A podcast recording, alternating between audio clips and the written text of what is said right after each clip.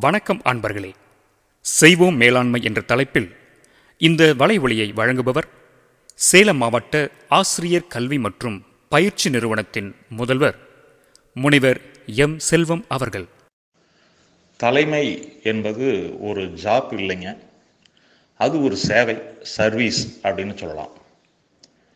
பணியாளர்களினுடைய பிரதிநிதியாக விளங்குறது அதாவது ரெப்ரசன்டிங் த எம்ப்ளாயீஸ் செய்திகளை பணியாளர்களோட பகிர்ந்துக்கிறது திட்டங்களை செய்து முடிக்கிறது பணியாளர்களுக்கு பாதுகாப்பு உணர்வை கொடுக்கறது. இந்த மாதிரியான பண்புகள் வந்து ஒரு தலைவருக்கு அவசியம் கண்டிப்பாக இருக்கணுங்க.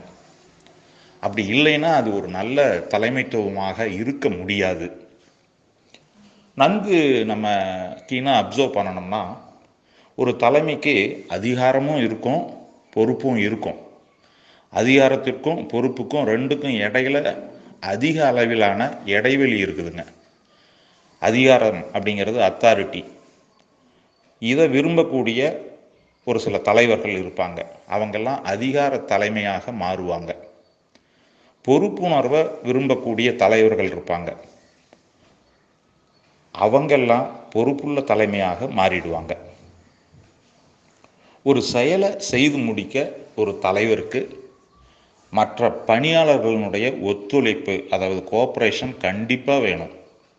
அது மட்டும் இல்லாமல் மற்ற பணியாளர்களினுடைய உதவி அசிஸ்டன்ஸும் அவருக்கு தேவைப்படும்.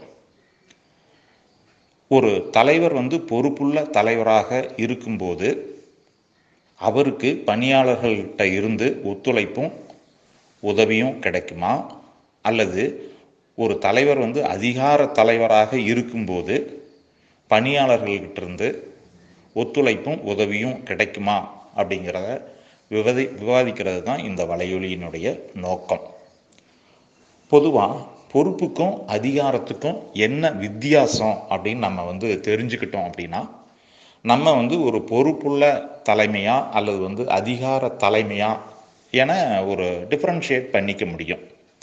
ஒருவேளை நாம் வந்து அதிகார தலைமையினுடைய பண்புகளை பெற்றிருக்கிறோம் என்றால் பொறுப்புள்ள தலைமைத்துவத்தினுடைய பண்புகளை பெற முயற்சிக்கலாம் இல்லைங்களா?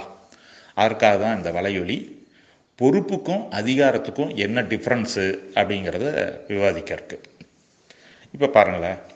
பொறுப்பு எப்படி உருவாகும் அப்படின்னா நம்ம என்ன செய்ய போகிறோம் என்பதை ஒரு செயலை தொடங்கும் போதே அந்த தலைவர் பணியாளர்களிடம் கூறிடுவார்.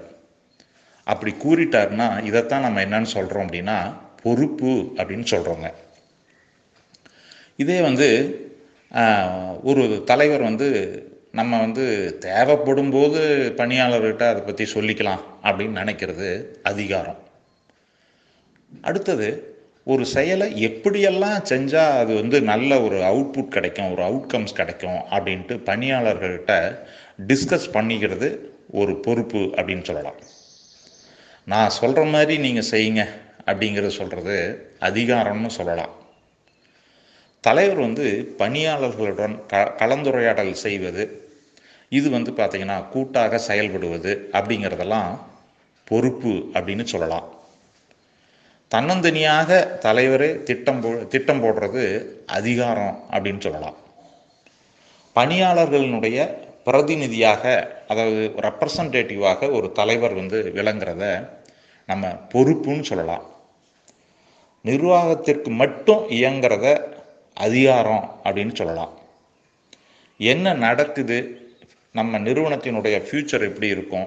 நம்மளுடைய லைஃப் எப்படி இருக்கும் அப்படிங்கிற செய்திகள்லாம் பகிர்ந்து பணியாளர்களை ஊக்கப்படுத்துகிறத பொறுப்பு அப்படின்னு சொல்லலாம். எந்த செய்தியையும் பணியாளர்கள்கிட்ட பகிராமல் தன்னுக்குள்ளேயே வச்சுக்கிறத அதிகாரம் அப்படின்னு சொல்லலாம். திட்டங்களை வெற்றிகரமாக செய்து முடிக்க வேண்டும் நம்ம வந்து இதில் ஃபெயிலியரே ஆகக்கூடாது அப்படின்ட்டு நிறைய ஹோம் ஒர்க்கு நிறைய திட்டமிடுதல் ஒரு எக்ஸ்ட்ரா மைல் ஒர்க் பண்ணுறது இதெல்லாம் வந்து பார்த்திங்கன்னா பொறுப்புன்னு சொல்லலாம். திட்டம் வெற்றி பெற்றால் நான் தான் அதுக்கு காரணம் அப்படின்னு நினைக்கிறது. ஒரு செயல் தோல்வி அடைஞ்சிருச்சு அப்படின்னா பணியாளர்களால் தான் இது நடந்தது அப்படின்னு நினைக்கிறது அதிகாரம். பணியாளர்களுக்கு பாதுகாப்புணர்வை கொடுக்கறது பொறுப்புன்னு சொல்லலாம். வேலை செய்யாவிடில் ஏற்படும் விளைவுகளுக்கு நான் பொறுப்பல்ல. நீங்கள் தான் பொறுப்பு என கூறுவது அதிகாரம் அப்படின்னு சொல்லலாம். பணியாளர்களினுடைய வளர்ச்சி தான் நிறுவனத்தினுடைய வளர்ச்சி என நினைத்து பணியாளர்களினுடைய மனித வளத்தில் அக்கறை செலுத்துவது பொறுப்பு அப்படின்னு சொல்லலாம். நிறுவன வளர்ச்சி மட்டுமே குறிக்கோள். பணியாளர்களினுடைய வளர்ச்சி எனக்கு தேவையில்லை அப்படின்னு நினைக்கிறது அதிகாரம்னு சொல்லலாம். நண்பர்களே இப்போ நம்ம முடிவு செய்வோம். நம்ம வந்து ஒரு பொறுப்புள்ள தலைமையா அல்லது வந்து அதிகார தலைமையா அப்படின்ட்டு நம்ம முடிவு செய்யக்கூடிய நேரம். இன்மை தெரிஞ்சிருக்கோம்.